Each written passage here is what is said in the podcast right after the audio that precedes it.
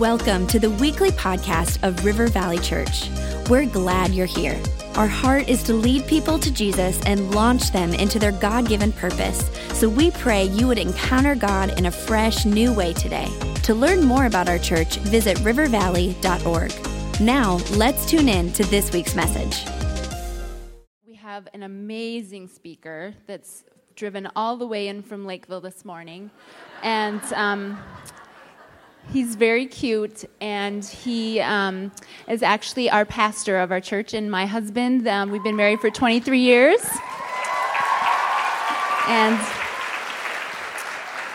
he is, um, for those of you that go to this church, you know him and love him as your pastor, and he is an amazing pastor, an amazing father, and my best friend, and he's just the coolest guy on the planet, and um, I love him so much, and I'm so glad he's going to share today. He's been preparing. It was kind of funny because he is more nervous for this, I can tell, than he is normal weekend service. He's just like, yeah, I got to work on my sermon. He's been up. He was up till like 1 a.m. I mean, he's just been. I'm like, wow, uh, you're kind of stressed about this. Um, so he's. Uh, I know he has a great word to share, but it was kind of fun to see him nervous a little bit. So he's going to come this morning, and before he um, speaks, he's going to um, interview um, Doug Kaufman from our church, who is part of a great ministry called Hope 360. So, Rob, will you come? And, and Doug, come, and we just want to hear about that great ministry. Thank you.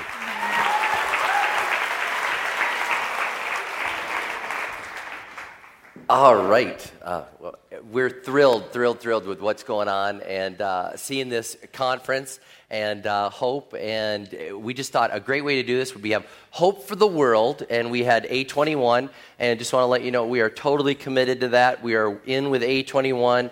Uh, I was talking to Chris's husband, Nick, and I just said, We want to be a partner with you. We want to be a partner. We are global partners, and we will help fuel the, the war and uh, help do that. So we wanted to have something global, and then we wanted to have hope that was local because uh, we believe that you know here and it goes out and it goes there and it keeps going and uh, we think it's it's both and we go there and we do it here and um, one of the ministries we wanted to highlight uh, is with Doug Kaufman uh, with Hope 360. He's the founder of it, and uh, I serve on the board there. And uh, I've just asked Doug to share with us how Hope 360 started. Um, you know, have you ever seen those commercials? They say, "This is not a trained actor. This is a normal. Per- this is a normal guy that was part of our church that has done something uh, for the Lord." And so, I want you to draw a hope from this, but I want you to tell you how tell everybody how did this happen. You know. Well, first of all, what Hope 360 is is our mission is we exist to bring the message that there's hope in Jesus, no matter what life devastating events that you're going through. And so the vision is to come alongside of people that are hopeless, that are going through divorce, bankruptcy, foreclosure, sickness. And when I sit in front of them and say, I've been through that divorce, bankruptcy, foreclosure. And kind of how all this started was 18 years ago, God had given me a vision of this, and I ignored it. And I've been going through life and doing my business and so forth. And about three years ago, I was in the, the uh, real estate uh, industry, investment and for, or, um, buying foreclosures and rehabbing homes. And I was over leveraged, and basically, long story short, with the market turn, I lost everything. And filed bankruptcy, and that was pretty devastating. And I remember, this is about three and a half years ago now, I, I turned to my wife then and I said, um, You know what? I'm 42. We got each other. We have our health. We have our four boys. We'll get through this. I'll earn it back. Well, 13 days later, when it, you ever hear the expression, when it rains, it pours? Mm-hmm. Um, I found out that my wife was leaving me. She was having an affair, and she was pregnant with the person she was having an affair with. And so at that point, God took me to James chapter 1. And I'll never forget, I left my house that day and I, put the, I drove down the street in my neighborhood and I put the truck in park. And I call that my two by four moment. And you, you spoke on this in a series about a year or so ago. And that was, I looked up and I had journaled about this ministry and even the mission statement that there is hope in Jesus no matter what life devastating events that you're going through. back in 07, I can tell you exact spot where I was at. When 94 in Rogers, it was July 27th at 11:30, 2007. I journaled that. Never shared this with anybody until about a year and a half ago. And so I put the truck in park, and I look up, and God said, "You know what?" And I was just getting ready months before to launch this and tell my wife about this ministry. And God said, "You know what? Just do two things." It was very obvious to me, and, and it was like he was right there with me, and he was. He said, Draw close to me and raise these boys and hang on for the ride, and I'll tell you when. And so I did that. And the storm wasn't over quite yet. I, um, believe it or not, I, had gotten another job, a sales job, and about six months later, I uh, got fired from that job. I was let go. I couldn't function. I was just consumed with my kids and my four boys what they were going through. And the day I was let go, I told my boss, I said, you know what? I'm sorry I failed you, but I said, I, I feel at peace. I didn't know where my next dime was coming from. I walked out of there, and he's actually a supporter of Hope 360 today. And um, anyway, fast forward, long story short, I've been praying, journaling, met with Pastor Rob numerous times about this, and just knew the mission, but I didn't know what it looked like from there. In March 20, 25th, 2010, 5.30. I'm home alone. And I'm, I'm literally crying out to God. I'm like, God, what does this look like? I'm, I'm literally doing odd jobs at this point to survive. I, I got some job offers. I knew I wasn't supposed to take those job offers. And I was literally digging ditches and just doing odd jobs. And I was at a turning point. I said, God, you know what? Like it says in James 1 2 through 4, consider it pure joy, my brothers and sisters, when you go through trials of many kind, because you will get through this and you'll persevere and have faith and you will be complete without lacking anything. And so at that point, when I read that verse first time, I thought, wow, how can I have joy in this? But it made sense to me. It made sense. So that night in my office at home, I was crying out to God literally. I said, what does this look like and what do you want? Where, I think you got the wrong guy. I, I'm not a writer, I'm not a speaker, and, and this is just crazy. But I knew that everything up to that point in my life he had his hand on everything. And, and you know, we all have a, a mind and a will, a free will, and that's why we all need a Savior that can say, yep. we can take our, our sins to Him and just say, Will you forgive me? Yep. And uh, so, long story short, I literally in my office was crying out to Him, and He said, Doug, it's time. Take the first step. And I did not know what the first step was two seconds before that. I didn't know what the next step was either at that point.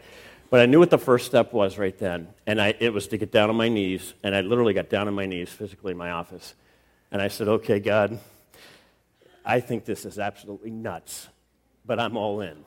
I am all in, and That's I know a you really want... good prayer to pray, too. it's a good prayer. Yes. Crazy, crazy. I got up from that prayer, and about 20 minutes later, the whole vision came. He was waiting for me to take that first step at his perfect time. And I started journaling on my computer. It's just me typing. And except it's like this. Yeah. But um, I started journaling this, and I, I journaled this vision about how I would assemble resources right here in Dakota County. And God said, You're not going to go to Africa and come back in two months. You're, you're here and you're never coming back. Your mission field is right here in Dakota County. Yeah. My street of seven, four out of the seven homes are in major crisis, right in my own neighborhood.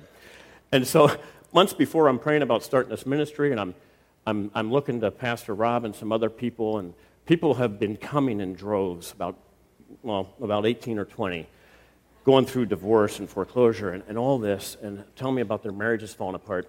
And, and I was like, you know what, I, I don't have time for that right now. I'm trying to get this, this ministry started.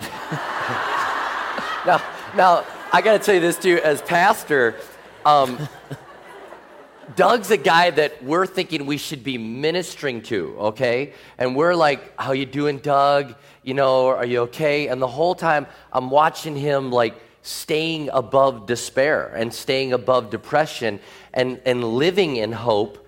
And, and as a pastor, I've been around long enough that I'm starting to, you know, you want to know, is this real hope or are you just faking it till you make it and we're going to all blow up here, you know? And he's coming to church with a gun or something, you know? And so I, am just thinking, like, are you okay? Are I you okay? Gun, so. And he doesn't own a gun. And uh, so, but in the whole time, I'm watching him and we're, we're giving him what we can as a church, but the whole time there's a greater hope in him. And he just sees this hope out there in front of him, and, and it's challenging me. And then I'm trying to, you know, play the good pastor here, and I'm, and I'm telling him the reality of what he's dreaming for, that it's a hard road.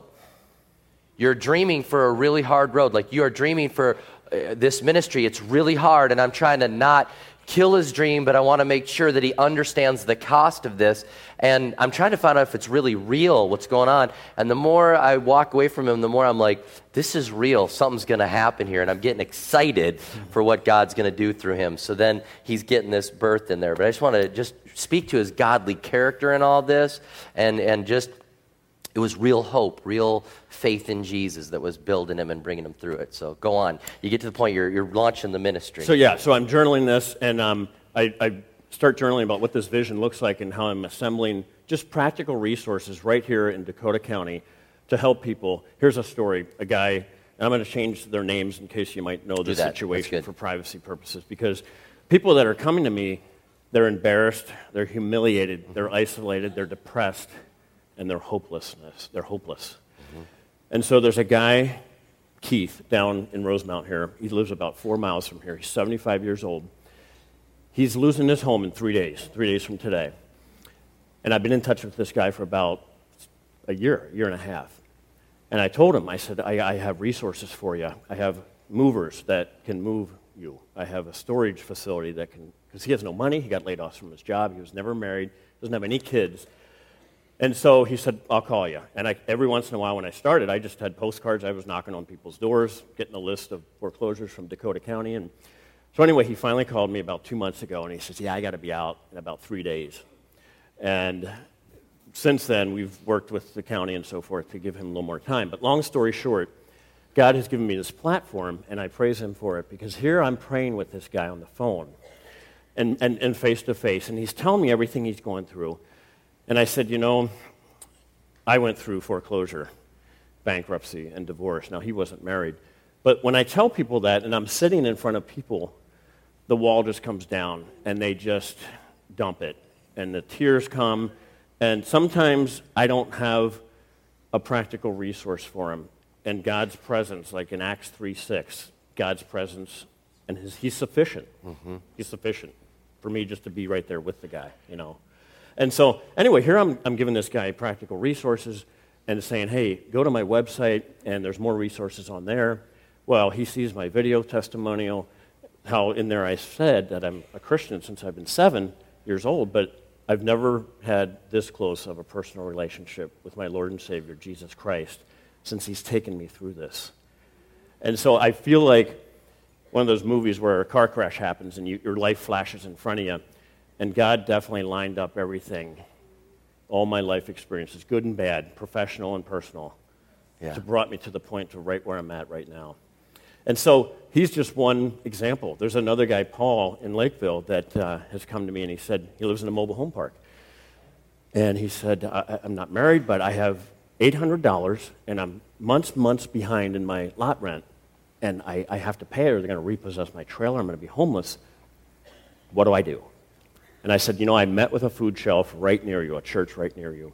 And go to this food shelf, pay your lot rent. They want, to, they want you to come, they want you to take the food. And he had questions like, Well, do I qualify for that? Or how's that work? Or, you know, all that. Mm-hmm. And so I said, I'll go with you. And, and he ended up not taking me up on that. He went, went to my website, got dental uh, mobile dental clinic, you know, on there, and, and, got that taken care of. So just so you know, uh, tell some of the resources that you've worked with, and this is just all on his own. He goes to these places and says, "Can you donate this? Can you help with this? If I get people that need this, give some of the things that you've sure. been able to um, partner with." First, when I started this, I thought I'm just going to line up volunteers, and then I realized pretty quickly that that's that's going to be a train wreck. I wouldn't be able to, to manage all this because there's so many people coming.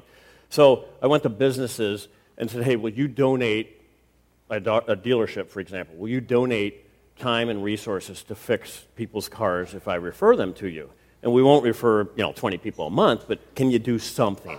So dealerships, lawn care services. My neighbor down the street, three houses down, her husband left her, took the lawnmower. You know, she didn't have a way to cut her grass. You know, so I got companies that will say, yeah, even if they cut the grass one time, just do something. And it's kind of like that, st- that message that Andy Stanley put on it said, um, do what you want to do for the masses for one. And there's often times when I wake up and I, I think I have to do that for this one person. You know, it seems overwhelming. Um, Yes. So there's, there's resources for counseling, um, moving services, storage. You know, like this guy, he has nowhere to put his stuff, and there's a, there's a businessman in Rosemount that's heavy in the real estate. And he's got a warehouse. And he says, I'll, I'll store people's belongings for them for, you know, just temporarily. And so just businesses have, have some have sought me out somehow.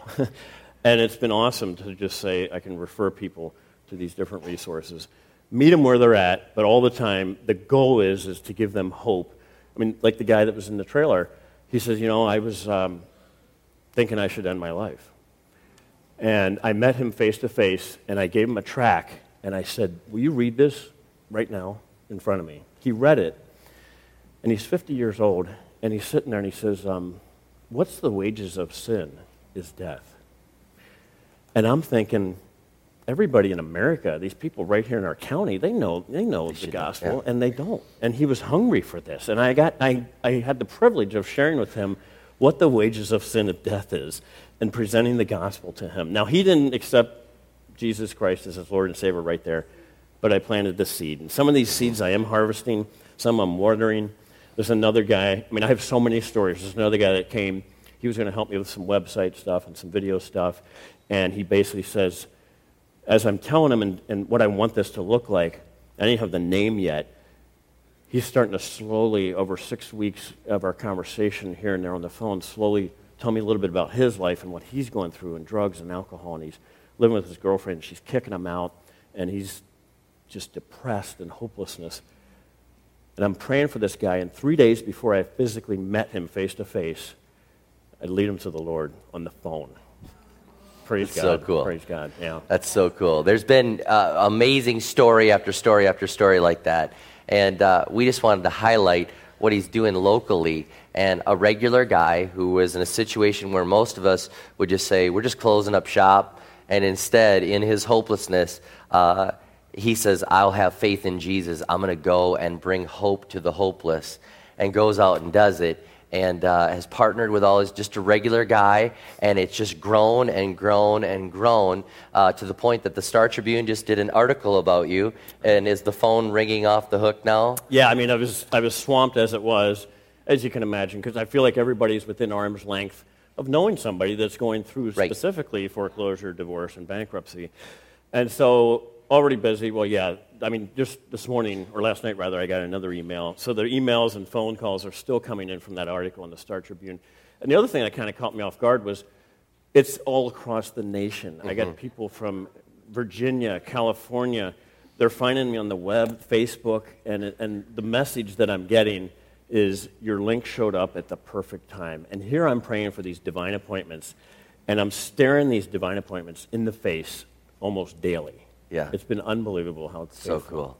Well I, I, we wanted you to see this and uh, see if you'd like to help. It's right here. Uh, maybe you can't go to uh, europe or other places to help with a crisis there. We can always give to those.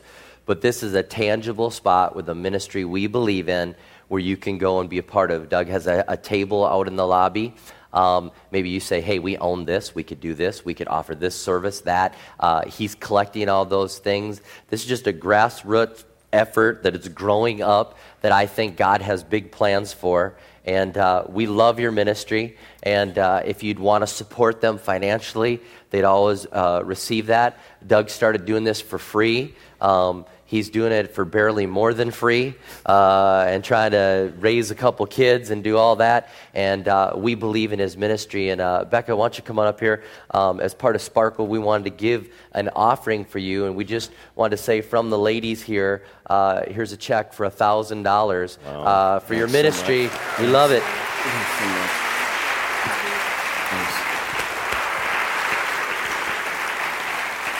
Yep. Any last thing you want to say on how they can help, or any? Just I know they can go to the table. Right, come to the table. I'll be back there. There's, there's four ways you could help. One is obviously pray. I mean, prayer has never been so evident in my life over Yeah. these last three and four years. Pray. of course, give financially. There's so much more I want to do, and I'm so excited. I'm, I'm just, I'm not waking up anymore thinking this is nuts. I mean, it's, it's happening, and God's, God's getting me through it. And then no, you um, go from this is nuts to this is crazy. Yeah, like yeah. that. Crazy good. Crazy. Yeah, yeah, it yeah. goes like that. Yeah. Um, and then women come to me a lot. And so I'm aware of, and I'm real cautious of meeting with women and keeping that maybe to a conversation or two or an email or two, and then passing them off to other women in the church, other pastors That's at the good. church. So if you're someone that maybe has gone through something that you can relate to this, and you're saying, God has called me to minister to women, I could, I could use that as well because That's good. I could then pass you off. That's real wisdom in that. That's off- good. off That's good. them, yeah. All oh, right. one other thing. I wanted to plug the. Uh, uh, sorry. No, no.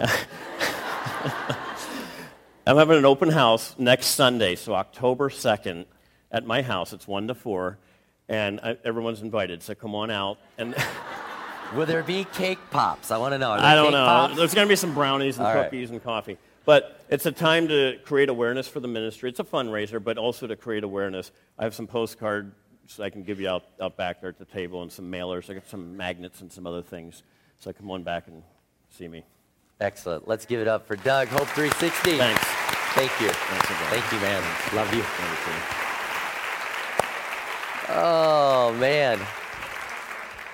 I'm so excited about things like that, and we love to just encourage and champion when people want to do stuff, step out in faith. Uh, and I believe this in a faith filled environment, you're going to see things like this.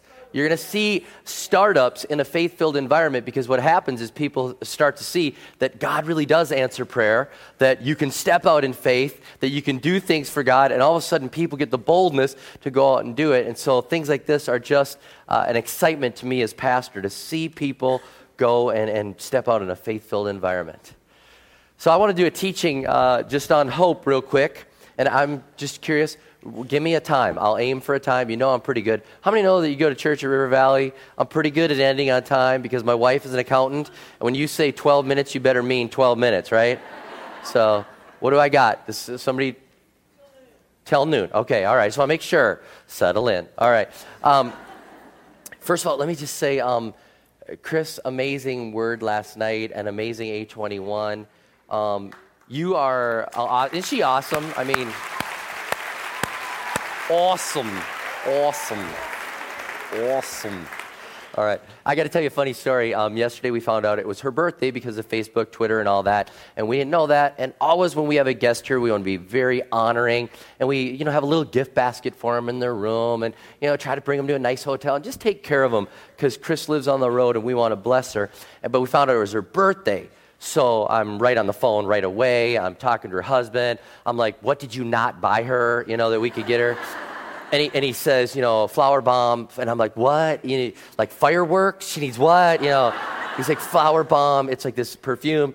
So, you know, I'm just thinking, I'm going to go do this because I don't know what a flower bomb is. So I go to Nordstrom, you know, and I, I think they must have flower bomb. And they did. And I walk in and I said, I need a flower bomb. And, and instead of people getting scared, all the ladies go, ooh, good choice, you know. so I was like, so I'm like, okay. So I'm, I, in my mind, I'm a guy. I'm like, buy, leave, get it, leave. I don't want to tell them the story. Like, this is for Chris Caine. She's coming to preach. She's going to do this. And so I'm like, buy, buy the flower bomb. Then, and, and they're just making all this big deal about flower bomb, you know? And so I'm thinking I should get a sample for Becca. And then I said, could I get a sample for my wife? And then I'm thinking, they're thinking like,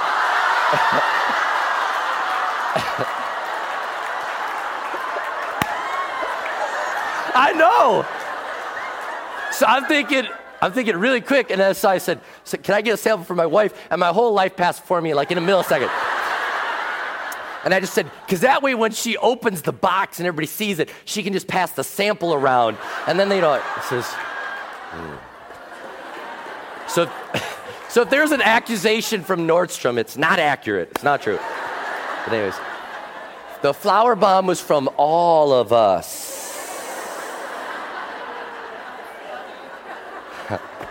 This is kind of funny. All right. All right.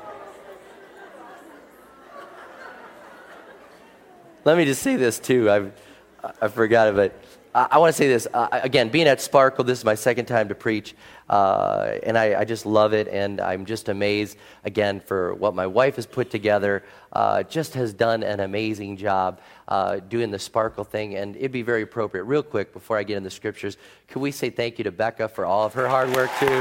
You are awesome, Becca. You're awesome.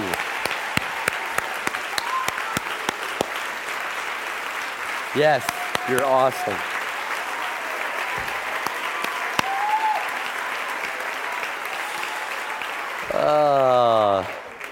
And those of you that don't know, uh, and you've probably heard her testimony a couple times, she was just a quiet accountant that said, If you ever put me up on the platform, you are a dead man.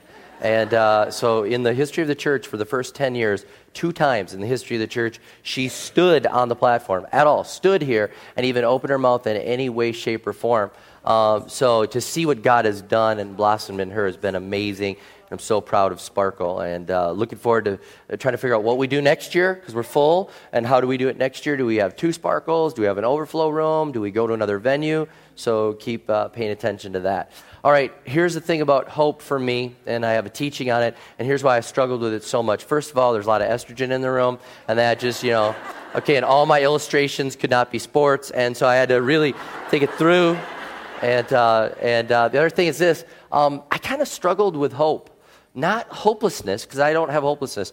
I, I, have got it. I mean, I am, I'm thinking about Jesus, and I love God, and, and I'm always the best is yet to come. But I struggle with hope because um, I get faith, and, and 1 Corinthians 13 13 says, And now these three remain faith, hope, and love, but the greatest of these is love. And I get it. I get it. And you hear a lot about faith. How many know what I'm talking about? Step out in faith, believe in faith, have the faith to believe. You have to be a person of faith. We are a faith filled church, a faith filled environment. I get it. Faith is a strong word, faith is amazing.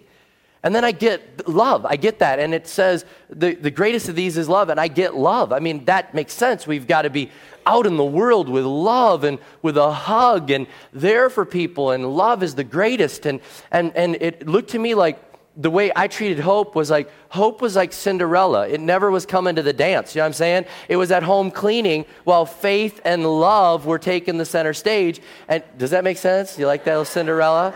Okay trying, I'm trying, I'm trying. But faith, uh, hope was Cinderella left at home, but she's got a lot to offer and she's beautiful. Okay? And the more I looked at it, the more I realized there, there's something good with hope, and I've got to change my understanding of hope if I'm going to preach on hope, and that's why I stressed on it so much. Okay, because here's the way I thought hope was hope was like this like we've got faith in God and we love everybody and we love the world, but we hope it comes through for us. Hope felt like we're gambling, okay? Like I'm betting, come on, lucky seven, hope is gonna come through. You see what I'm saying? Hope just didn't feel right. Now, does anybody want to help me out? Does that is that kind of how you saw hope a little bit? Like we hope it comes through, because here's some of the ways we, we do it. We say, like, you know, I I I hope I get to go shopping tonight and my husband will realize that I need you thinking that way. I hope I get to go shopping, right? And you're hoping for a good experience. But that's not really hope. Or you may say, I hope that I win the coach purse that Pastor Rob's giving away right now. So how many like the way I'm trying? I'm really trying. I'm really trying. So that is true. But see, that's hope. That's the way we use it. We say, I hope that I win the coach purse. Okay. Come on over. So somebody somebody donated this for Sparkle, and so we thought how appropriate to teach. Um, $328. Okay, so they donated it. And, uh, and so we just want to continue. We thought, how do we do this? So if it's your birthday today, don't lie. Um, stand up. And if we have multiple people, we'll have a. It was yesterday. Okay, how many people it's your birthday actually today? So we have one, two, three. We have three people with their birthday. What's that? Make them sing? No, no, no, no, no. No, no, no. What are the. What's that? Okay, okay. Whoever was born the closest to 1133 gets it. What time were you born? Oh my goodness. What were you? You're not like 1130? 1131. Was it really? 11. All right, 1129. She gets it. All right.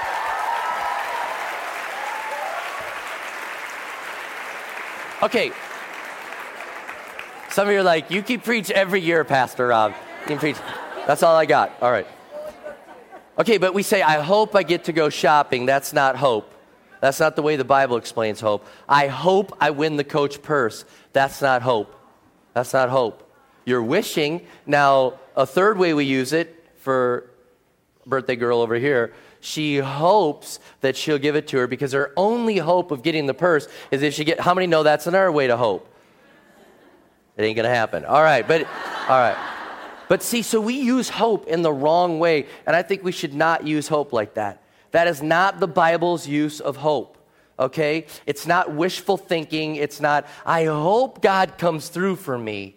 I hope he's going to show up. I hope he's not a deadbeat dad. I hope God, you see, I'm saying that is not the way we need to have hope. And so, after unwrapping this and seeing this, I realized that hope is so much more. Hope is beautiful. And I hope to, to really get you to understand this now, to get you to understand why we're calling this hope for the conference. Um, there are a couple scriptures I want to read to you. 1 Timothy 1 1. Paul, an apostle of Christ Jesus by the command of God our Savior, and of Christ Jesus our hope. Okay, Jesus is our hope. And I want to tell you this interesting thing I found out. Hope is used all the time in the Old Testament. Hope is used a lot in the New Testament. It's barely used at all in the Gospels. You know why? Because hope was here. It's interesting. Look at the Bible. Only five times in the Gospels, yet like 80 times in the Old and other times, 50 sometimes in the New Testament. But because hope was here, they didn't have to have hope. Hope was here. Okay? So, kind of giving you an understanding. Uh, Romans 15, 13. May the God of hope, okay, so he's a God of hope, fill you with all joy and peace as you trust in him, so that you may overflow with hope by the power of the Holy Spirit. One more thing, Hebrews 6:19. We have this hope as an anchor for the soul, firm and secure. Okay, so there's something about hope. Hope is beautiful, hope is strong. We need hope as a part of our These are like the three secret ingredients, and we need this ingredient. Without it it's not going to taste right as we follow Jesus. And incidentally, that scripture that I just read, the hope is an anchor for the soul. Do you know what the number one symbol that was drawn on the catacombs in Rome? When the Christians were being persecuted, as you walk through there, if you go to Rome, the number one symbol that is drawn there is an anchor. It's not because they were aquatic, nautical people, it's because they were saying, I'm in a cave, I'm underground, they want to kill me. I need something to hold on to, I need hope. I need hope. Hope is my anchor that is going to get me through what I'm going through. And that's why they drew a picture of an anchor. And that picture of the anchor would write, Hold on, hold on, hold on. You have hope in God. And this is the, the definition of what the Bible would call hope it is a confident expectation and a desire for something good in the future. It rests on God's sure promises and it takes a hold of us. Okay, so you need to have a confident expectation that the promises of God's word are for you and they're going to happen. They're going to take place in your life, and that is why hope is so important. Hope is a now word, and hope is a future word. Okay, now let me, under, let me just explain something to you. Here's something that I understand from looking at this. Faith is a, is a word that has the ability to go backwards, present, and future. Okay? Hope is a word that can only go present and forward. Does this make sense? If you have your notebook, you could be writing all this down. But here's the deal faith has a reverse gear, hope has a current gear and a forward gear. And let me explain this to you. By faith, 39 ladies last night believed that what was done in the past, that Jesus died on the cross, that he rose again from the dead, and he forgave them of their sins, by faith, they were able to go in reverse and go and say, I believe what you did. Okay? And so, because of faith, they were able to look back. Faith has a reverse, and they were able to say, Jesus, what you did is mine, and I receive it. I receive it, and by faith, I step into this relationship with you. And they were able to step into a reverse gear and believe what he did so that right now they have the promises of God. Now, faith caused those ladies to get up out of their chair and to come and respond. That's what faith did. Faith was an action word to get them there. You know what will keep you coming back to those chairs week after week after week in church? Hope is what will get that. Because faith is how you activated your walk with God, and now hope believing and have a confident expectation that your future is bright, that your future looks good, that the promises of God are for you. No matter how hard it gets, you are going to believe God for what He has for you in the future. And that's the beauty of hope. And, we, and, and hope and faith look a lot alike, but hope does not have a reverse gear. Okay? So, hope, if I could say this, this is just one thought I'd love for you to leave with Hope does not have a question mark after it.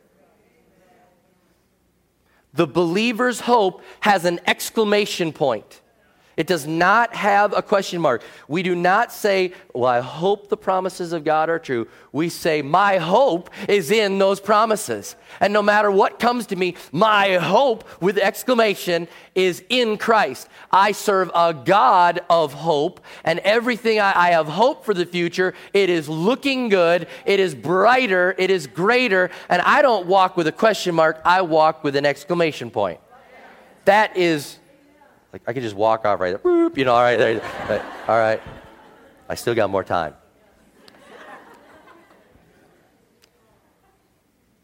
Hope does not cross its fingers. Like, I hope, God, I hope, I hope, I hope grabs hold of the Word of God and says, This is for me. This is for me. It doesn't cross its fingers. The hope doesn't just, you know, like, I hope. The hope says the best is yet to come. Hope says, expect great things from God. That's what hope does for us. And that's why when you see people that are hopeless, they can't even get out of their chair many times. And, and they're, just, they're just paralyzed because they don't have a picture of a better future. They don't see what's ahead of them. Now, now, hope doesn't deny the reality of what's around us. Hope doesn't deny it. Hope doesn't say, you know, that n- there's no problems in life. Hope says that in my problems, while I'm in the catacombs, while I'm being hunted down, I have an anchor. I have an anchor. Now, interesting thing, real quick. Uh, Bible says faith, hope, and love, but the greatest disease is love, and I kind of figured this out. Um, when Jesus appears, when Jesus appears, two of the three won't be needed anymore. Faith will become sight, hope will become fulfillment, but love will go on because God is love and we are just going to love him and love him and love him and love him forever and ever. That's why the greatest of these is love because when he comes and says game over and it's all done and we're in his presence, we don't need faith anymore, we don't need hope anymore, we need love, but these are still part of the ingredients of living here and now in a world that is messed up. So we need faith and we need hope and we need love. So what does hope do for us? Hope will do some really practical things for us. And this is why I think the enemy has tried to steal hope away from us. Because if you have faith to believe back, like you did it for me on the cross, you did it for me on the cross, but you don't look forward, if you only look back, you'll just say, like, okay, I'm stuck. I, I, I can't get into action. When you have faith and you believe what he did for you on the cross and you accepted this relationship with him, when you have hope, it turns your, your thinking forward and it turns your thinking towards eternity. It turns your thinking this way and all of a sudden you can go out and do the things that you want to do that you bring the love of Jesus to people and hope keeps us from settling on the things of this world Okay? Because if you look at this walk with Christ, how many know that this is the enemy's tactic? He says, okay, you got salvation, you got that, you're okay there, uh, but don't ever get excited about making a difference. Don't ever get excited about grabbing any more promises. Don't, matter of fact, what I want you to do is get so distracted that you get distracted by everything in the world, and instead of living for eternity, instead of living in a forward, I want you to just settle right here and the whole world starts marketing to us, you need stuff. You need stuff. You got to have stuff. If you don't have stuff, you can't be happy. But if you have a life filled with hope, you start to realize everything's out there. It's forward. I have a great future. Everything's going towards eternity. It's going towards heaven. And the stuff of this earth doesn't look that good anymore.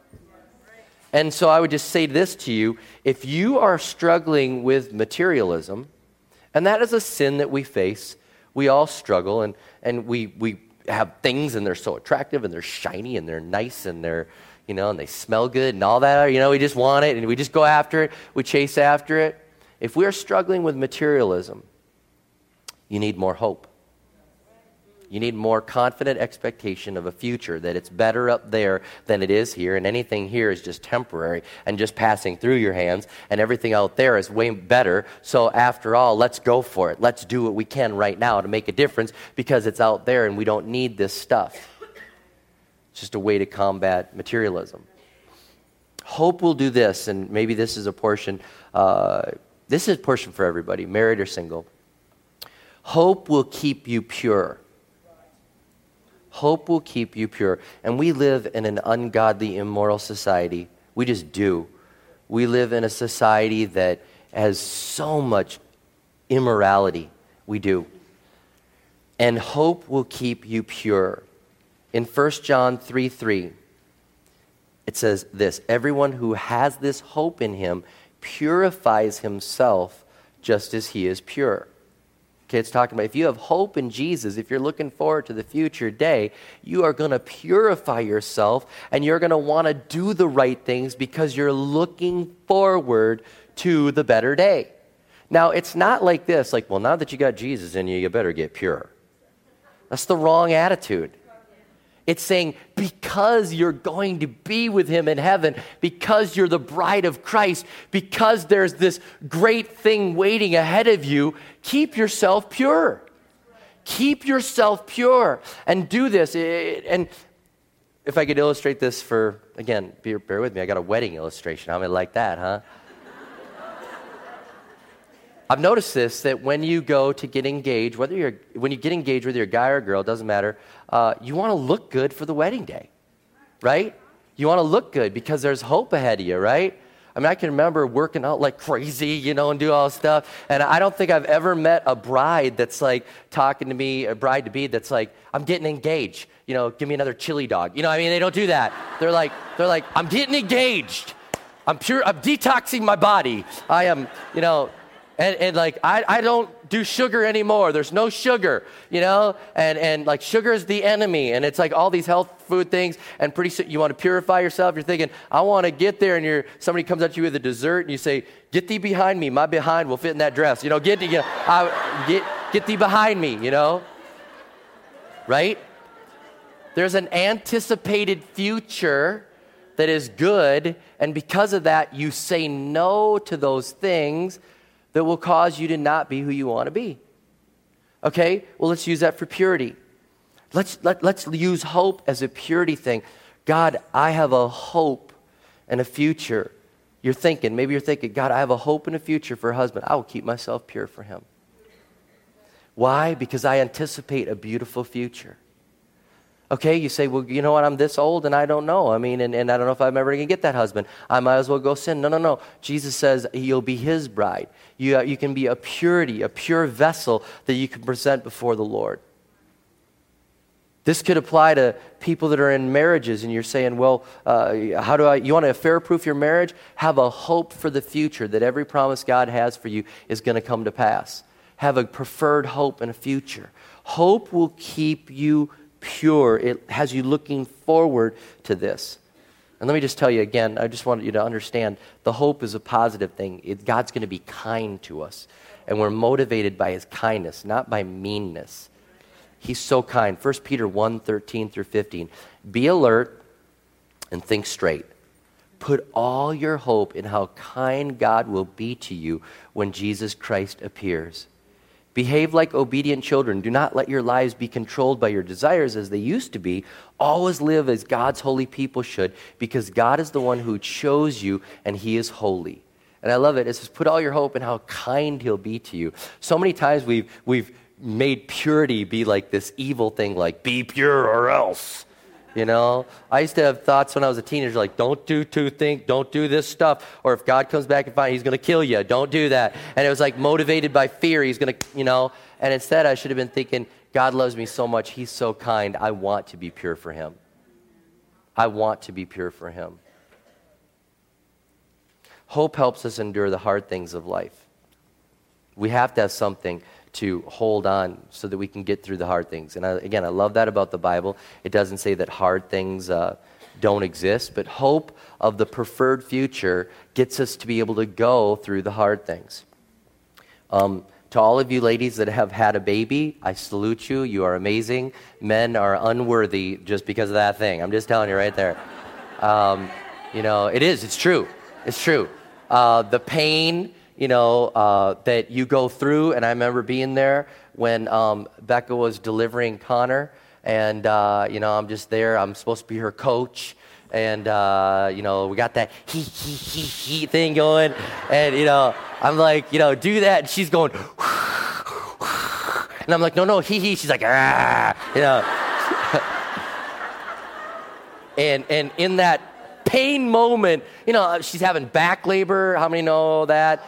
And so, like, they coached on back labor. So I'm like, got the tennis ball, and I'm trying to do the thing. And everything I'm doing in that moment is wrong, right? my mom was there, thankfully, and my mom would do it. And she, Becca's like, that's perfect. I was like, that's exactly. And then they both look at me,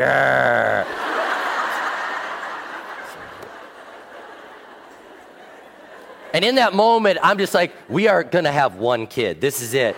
One shot, one kid. This is it. Uh, and, and all of a sudden, he's born, and, and this pain moment all of a sudden is overjoy moment because he's there in her arms.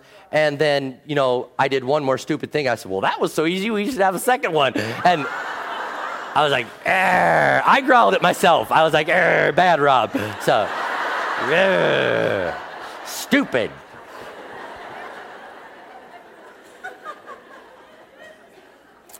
But the pain endured for the baby was worth it when there he was. And there he was. And all of a sudden, the pain uh, I mean, it has to be hope in a lady's heart that she knows she's going to hold a baby to want to even attempt this.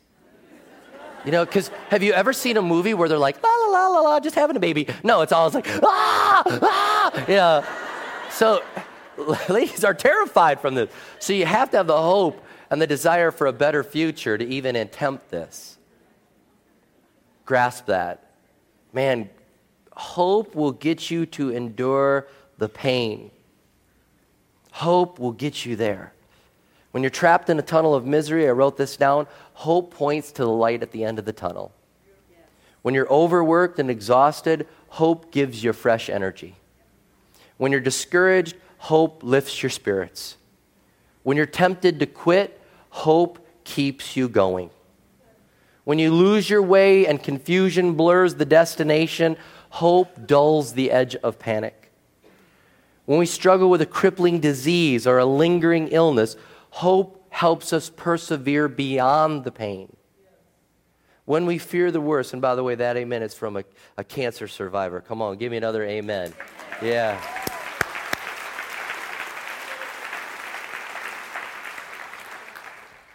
When we fear the worst, hope brings reminders that God is still in control.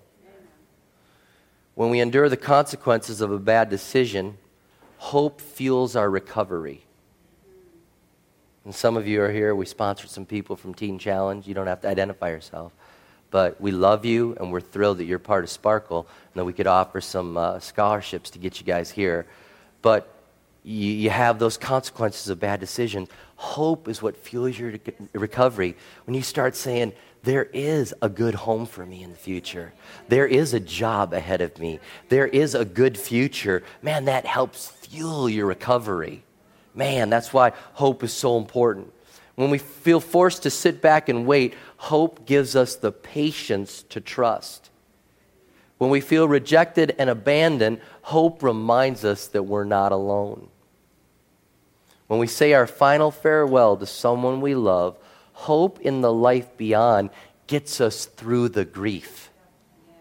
Man, that's why hope is so important to us.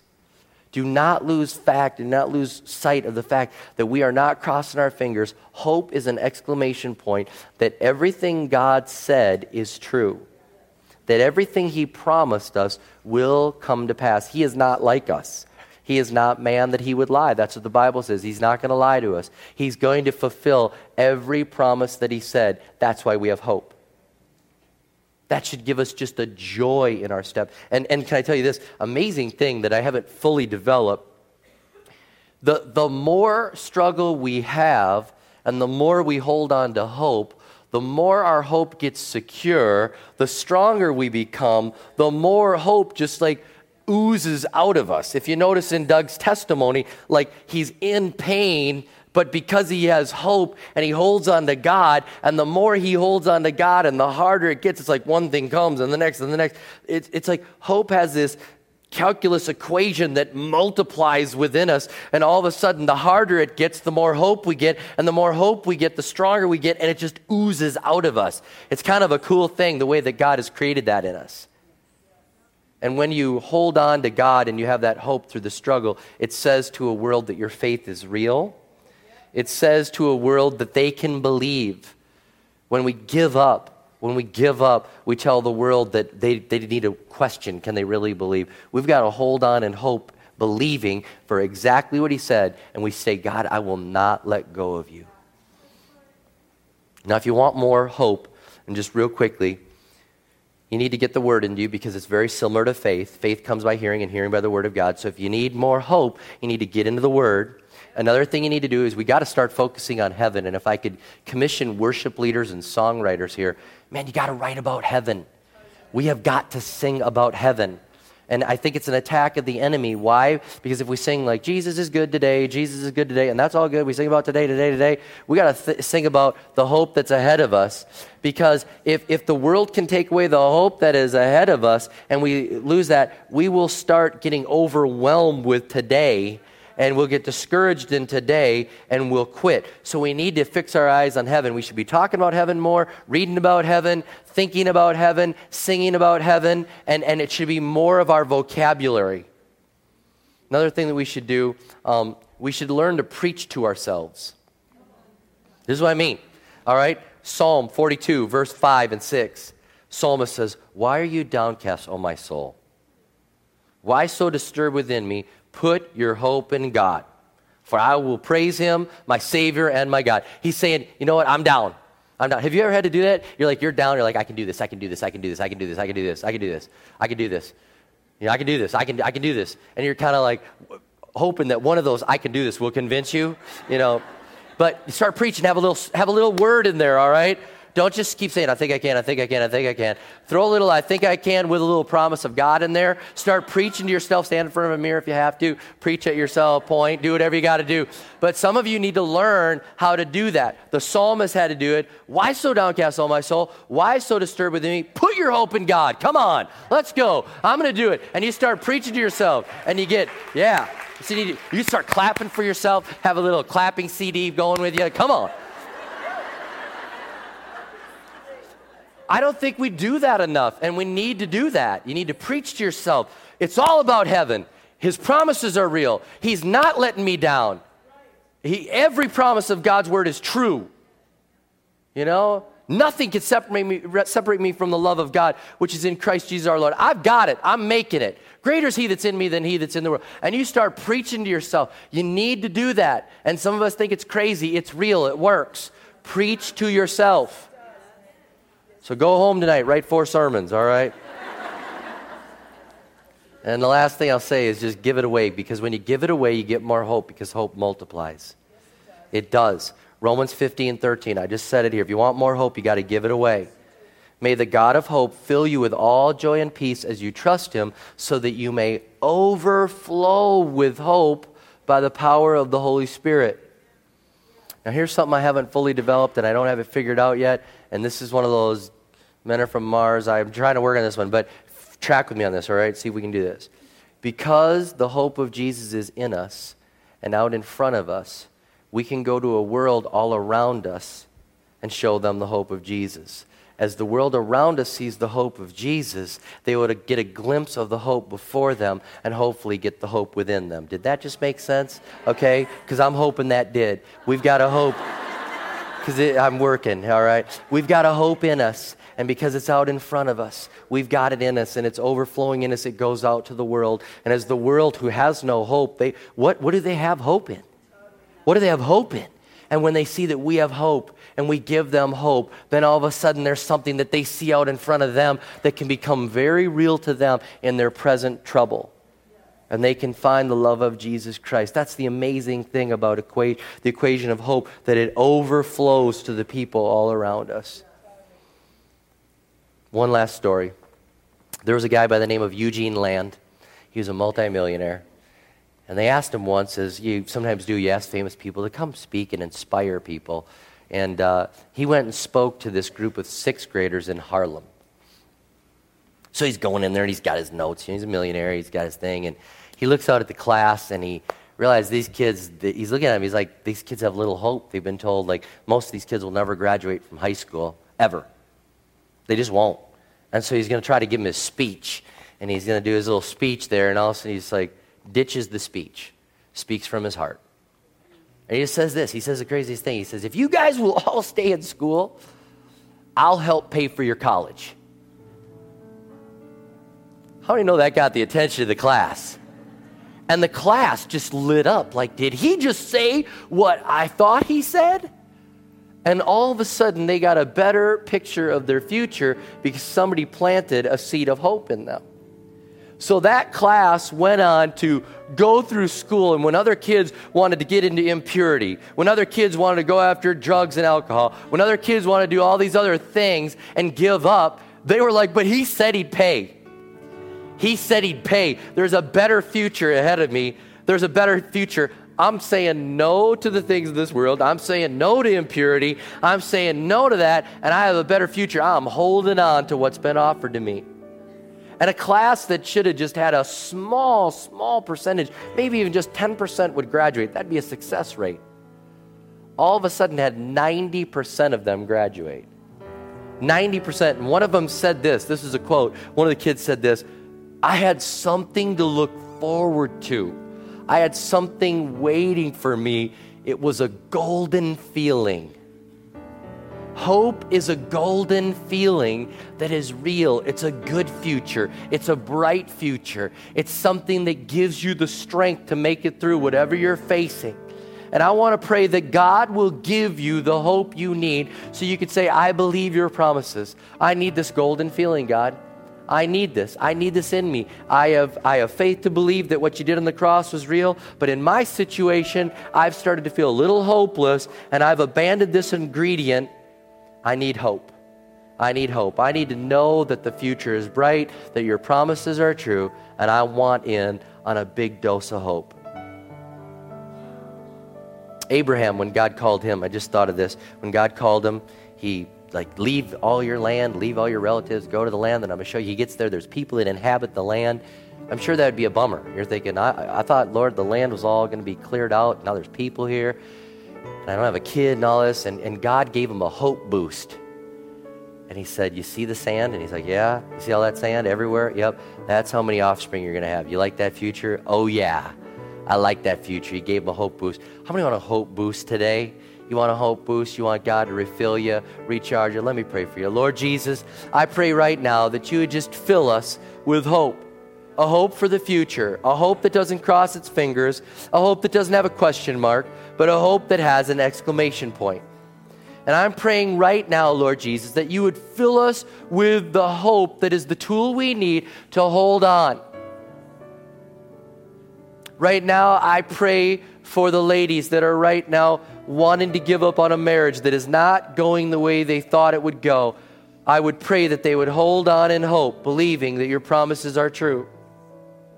I pray for those that want to give up. Why is it worth it to follow Jesus? Why? I haven't found that spouse. Why is it worth it? Everyone else is chasing after this. Why is that? I'm being pressured to do these wrong things. I pray that they would have a dose of hope to hold on to that preferred future. And I pray, Lord Jesus, that we would be givers of hope, overflowing, that we'd offer a hand of hope to the world around us because we have that confidence, that expectation, that belief in a God that does not lie, in a God that will not fail, in a God that says, all of my promises are true. We believe that and we hold on to that like an anchor. We will not let go.